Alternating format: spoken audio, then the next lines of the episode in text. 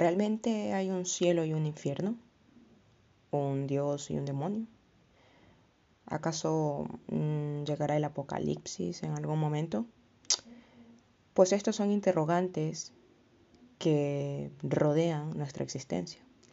Durante siglos, la ciencia y la religión nos ha bombardeado con toda clase de respuestas. Pero ante todo esto, ¿acaso han sido suficientes esas explicaciones? Bueno, cada quien está en su libre albedrío de creer en lo que quiera, como por ejemplo en las posesiones demoníacas y los exorcismos. Bienvenidos a un nuevo podcast de Fabia Darkson Plus en el cual, sí, el tema de hoy va a ser sobre las posesiones demoníacas y los exorcismos. Así que, pues atentos y espero que les guste el tema que he seleccionado para hoy. Un poquito controversial, espero. Pero bueno, ¿qué es una posesión demoníaca? Según la creencia religiosa, una persona es víctima de una posesión demoníaca, está endemoniada o simplemente está poseída cuando un espíritu maligno toma el control de su cuerpo. Los signos exteriores de la posesión son casi siempre los mismos. La, individualidad se desvanece y surge una distinta, demoníaca, que dura más o menos un tiempo a modo de un ataque. Este trastorno de comportamiento, que se atribuye al apoderamiento del espíritu por uno o más demonios, legiones, desde el punto médico se considera también un trastorno disociativo de la histeria y se la denomina endemoniaria o demoniomanía.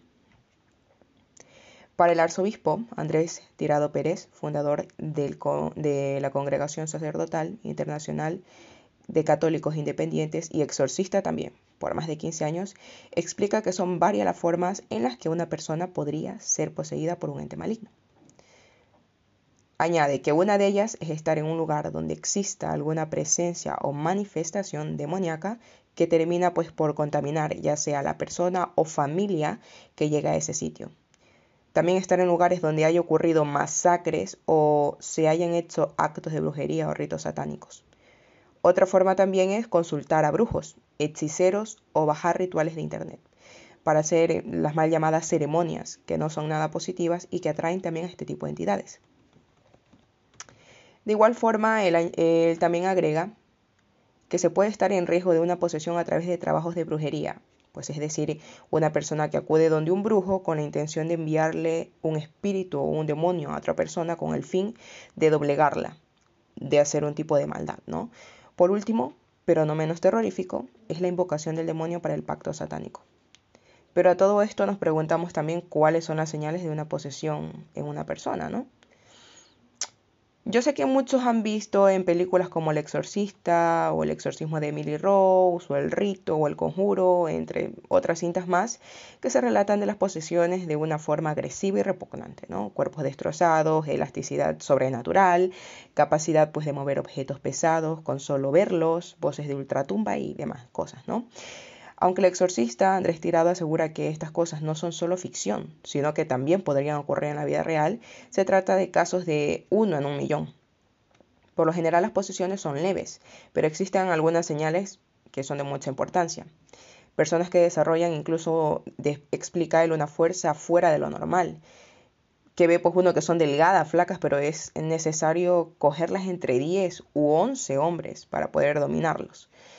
Algunos pueden causar también levitación, otras pueden usar la xenoglosia, hablar cosas secretas, ocultas, idiomas o incluso lenguas muertas, cosas que no son muy comunes, ¿no? Ante, ante estos síntomas, un exorcista evalúa la situación, no sin antes pues tener una valoración psicológica y médica. Cuando ya se ha diagnosticado una posesión demoníaca, se procede a hacer el exorcismo por sesiones, que pueden durar incluso días, meses e incluso años. Tirado asegura también tener casos de 10, 20 y hasta 30 años de posesión. Entre más tiempo dice él que es más difícil hacer los exorcismos y la liberación de la persona. Comenta también que el último grado de la posesión y el más difícil es la fusión, también llamada integración. Y para que esto se dé, según él, tiene que haber algo muy fundamental. Que el poseído quiera estar con el demonio. Por lo general, la persona no quiere pero la entidad también influye sobre él. Sin embargo, cuando el poseído se adapta y hasta se enamora de ese espíritu que le atormenta, entonces ya no hay una marcha atrás, ya no hay forma de poder liberarlo. Es importante también resaltar que si el individuo muere en estado de posesión y no hubo una integración, su alma seguirá su proceso en el purgatorio o en el cielo, puesto que lo único que la entidad tomó fue la materia, es decir, su cuerpo, y no logró tomar su alma. Pero bueno, ¿qué sigue después de un exorcismo? De acuerdo con Tirado, se debe hacer un proceso de acompañamiento. Si la persona no sigue una vida espiritual, una vida consagrada a la oración, a buscar ser un mejor ser humano, es posible que el enemigo regrese porque el espíritu o los espíritus que se sacaron tienden a regresar. Y ya que estamos describiendo todo lo que es un exorcismo, una posesión demoníaca y todo, lo que menos nos puede hacer falta es comentar acerca de un exorcismo real. No voy a tomar el típico exorcismo de Emily Ross porque ese ya no lo sabemos muchísimo, ¿no? Vamos a hablar acerca del exorcismo de Roland Due. El exorcista, la famosa cinta de terror que el director William Friedkin firmó en 1973 y que relata la posesión demoníaca de una niña de 12 años es catalogada pues sin duda como la película más aterradora de la historia. Lo que estoy diciendo, ¿no? Pero esta vez no vamos a hablar de ello. Sin embargo, lo que pocos saben es que la historia tomada del libro del mismo nombre del escritor William Peter Blatty está basada en un caso real de posesión satánica que afectó a un adolescente de 14 años ¿En dónde? En las localidades norteamericanas de Maryland y Missouri en 1949. El adolescente, a quien la Iglesia Católica le dio posteriormente el seudónimo de Roland Due, pues para proteger su identidad, era hijo único de una familia de origen alemán y tenían de hecho creencias luterocristianas. Los extraños fenómenos comenzaron en la propiedad en enero de 1949, en la misma casa de Roland cuando en el dormitorio de su abuela un cuadro en el que se representa a Jesús apareció torcido y se movía como si alguien golpeara la pared tras él. Cuando el cuadro fue enderezado, se siguió escuchando el chirrido de unos arañazos tras la pared. Se describe como si fueran unas garras que rascaran la madera. Los arañazos continuaron oyéndose durante 11 días y se detuvieron casualmente el día en que murió Harriet, una tía espiritista de Roland, que le había enseñado a manejar el tablero de la Ouija. Cuando la mujer falleció, el adolescente habría intentado contactarla a través de la famosa y esotérica tabla. A partir pues, de ese momento se agudizarían los problemas en la casa. En la propiedad de Roland, quien había comenzado a volverse hosco y reservado y durante las noches tenía pesadillas en las que parecía hablar con alguien, se reanudaron los arañazos en la pared. Los muebles comenzaron a moverse solos y muchos objetos incluso comenzaron a levitar. El caso llegó a oídos de un reverendo local, quien, estupefacto, no solo presenció estos fenómenos, sino que también vio cómo la cama del muchacho se sacudía sola y en su pecho. En el pecho del joven, describo, aparecían varios arañazos en forma de letras, como si alguien los hubiera trazado desde dentro con un cuchillo. El religioso, sospechando pues que un poder maligno había invadido el cuerpo de Roland, se puso en contacto con el especialista. Eh, el especialista era el sacerdote católico Albert Huger, quien lo primero que hizo fue visitar al chico. Llevaba consigo una botella de agua bendita y unos cirios para iluminar su habitación. Bueno, pero a poco de entrar, la botella con agua bendita explotó y las velas, al ser prendidas, se lanzaron grandes llamaradas desde ellas. Cuando se acercó a Roland, que se encontraba acostado y como en estado de trance, éste le habló con una voz irreconocible y un poco de origen cavernosa, que dijo en latín, Oh, sacerdote de Cristo, sabes que soy un demonio. ¿Por qué me molestas? fueron las palabras que salieron de la boca del chico. Hooks de inmediato hizo dos cosas. Pidió la autorización del arzobispado de Washington para poder practicar un exorcismo e internó a Roland en una custodiada pieza de Georgetown Hospital, una institución pues dirigida por jesuitas y atendida por monjas. Roland fue atado con correas a una cama y permaneció tumbado con los ojos cerrados, aparentemente tranquilo. Pero pues al entrar Hooks en la habitación, vestido con un birrete negro, una estola púrpura en el cuello y con un aspersor de agua bendita en una de sus manos, Roland despertó violentamente y con la misma voz tétrica de antes le ordenó quitarse la cruz que llevaba oculta. Asimismo, habría comenzado a proferir juramentos en lengua semítica, y aramea, mientras en su pecho comenzaban a aparecer pues nuevos arañazos en forma de palabras, como en, la anterior, como en los anteriores episodios ocurridos en presencia de, de este sacerdote. El padre Hook se arrodilló junto a la cama de Roland y comenzó a recitar las oraciones previas para preparar el exorcismo. Pero después que dijera la frase, más líbranos del mal, Roland logró desasir una de sus manos y arrancó una pieza metálica del somier. Con la misma pieza, Roland hizo una gran rajadura en el brazo izquierdo del sacerdote y desde el hombro hasta la muñeca fue eh, la longitud de la herida eh, provocada por, por el chico. Esta herida que debió ser curada posteriormente con más de 100 puntos. El exorcismo fue suspendido de inmediato luego de ocurrir esto, ¿no? La familia de Roland decidió trasladarlo a una casa de unos parientes ubicada en St. Louis, Missouri, y allí fue visitado por dos personas, el sacerdote y un profesor de teología Raymond Bishop. También el sacerdote William S. Bowder, que era un hombre catalogado de santo por las personas que lo conocían. Según las instrucciones del arzobispado de Washington, sería el padre Browning el encargado de hacer el exorcismo, pues el que debería ser realizado en secreto, aunque anotando en un diario todos los detalles. El 10 de marzo de 1949, Bishop y Bowden hablaron con Roland y rezaron el rosario con él. El adolescente parecía tranquilo, pero en cuanto lo dejaron solo en su habitación volvió a gritar pidiendo ayuda. Tenía dos arañazos en forma de cruz en su antebrazo. Un gran librero de 25 kilos se había movido solo colocándose ante la puerta de su dormitorio y su cama comenzó a sacudirse frenéticamente. La noche del 16 de marzo, el padre Browden comenzó el exorcismo.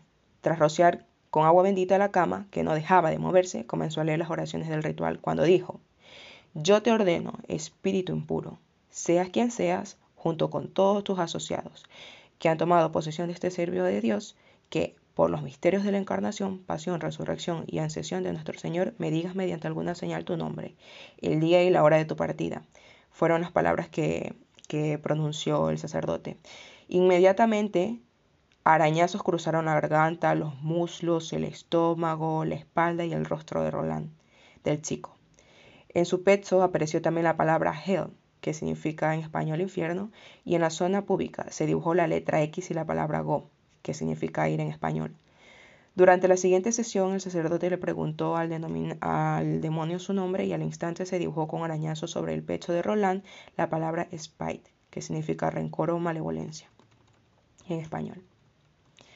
A medida que el exorcismo pues avanzaba, el estado de Roland crecía en violencia y espanto. Hablaba y gritaba con una voz ronca. Reía pues también con una carcajada de tipo demoníaca, insultaba a los sacerdotes y también maldecía al oír plegarias. Todo esto sucedía a medida que se iba realizando el exorcismo, ¿no? Y en los pocos momentos del calma proyectaba una obra siniestra que los exorcistas llamaban el roce de Satanás. En el día 18 de abril, luego que el joven fuera ingresado en el hospital de los hermanos de los pobres de Saint Louis, se libró la última batalla contra el maligno. Los religiosos pusieron en la habitación una estatua del arcángel San Miguel, venciendo al dragón antes de que el padre Browden pronunciara las últimas letanías del exorcismo. A los pocos minutos, de la propia boca de Roland salió una voz nueva, limpiada y profunda, que decía las siguientes palabras. Satanás, Satanás, soy San Miguel y te ordeno a ti y a los otros espíritus malignos que abandonéis el cuerpo, en nombre de Dominus, inmediatamente, ahora, ahora, ahora. Entonces, durante varios minutos, Roland se debatió violentamente entre, eh, entre, pues, espantosas contorsiones. Luego, tras detenerse abruptamente, este dijo con toda calma a todos los presentes, se ha ido. A la mañana siguiente comulgó en la capilla del hospital y por la tarde durmió una larga siesta y cuando despertó parecía no recordar nada de lo que había sucedido. Lo que dijo el chico fue, ¿dónde estoy? ¿Qué ha ocurrido? Fue lo que le preguntó a los sacerdotes. Cuando Roland se marchó del hospital, su habitación fue clausurada con llave.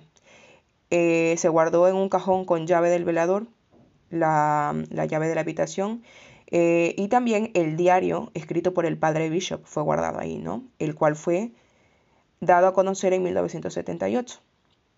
Nueve sacerdotes y 39 testigos firmaron un documento en el que afirmaron que el caso de Rolando fue un caso de posesión demoníaca auténtica. Con respecto a, Roland, a Rolando se asegura que después de la pesadilla por la que pasó, tuvo una vida absolutamente normal. Se casó, fue padre de dos hijos y ejerció un empleo gubernamental. Se radicó en los alrededores de Maryland y siempre se negó en plano a relatar o lucrarse de lo que había sucedido. En agosto de 1949, William Peter Blatty, un joven estudiante de literatura de la Universidad Jesuita de Georgetown, leyó el diario The Washington Post la siguiente noticia. Un sacerdote libra a un joven de las garras del demonio. Y 20 años después, tras investigar meticulosamente los hechos y cambiar a petición del padre Brownell la verdadera identidad del protagonista por la de una niña, se escribió la novela que tituló El exorcista y que vendió 13 millones de copias. Dos años después, el libro sirvió de base para el guion de la película más aterradora de la historia, que es la que hablamos al inicio, no la del exorcista.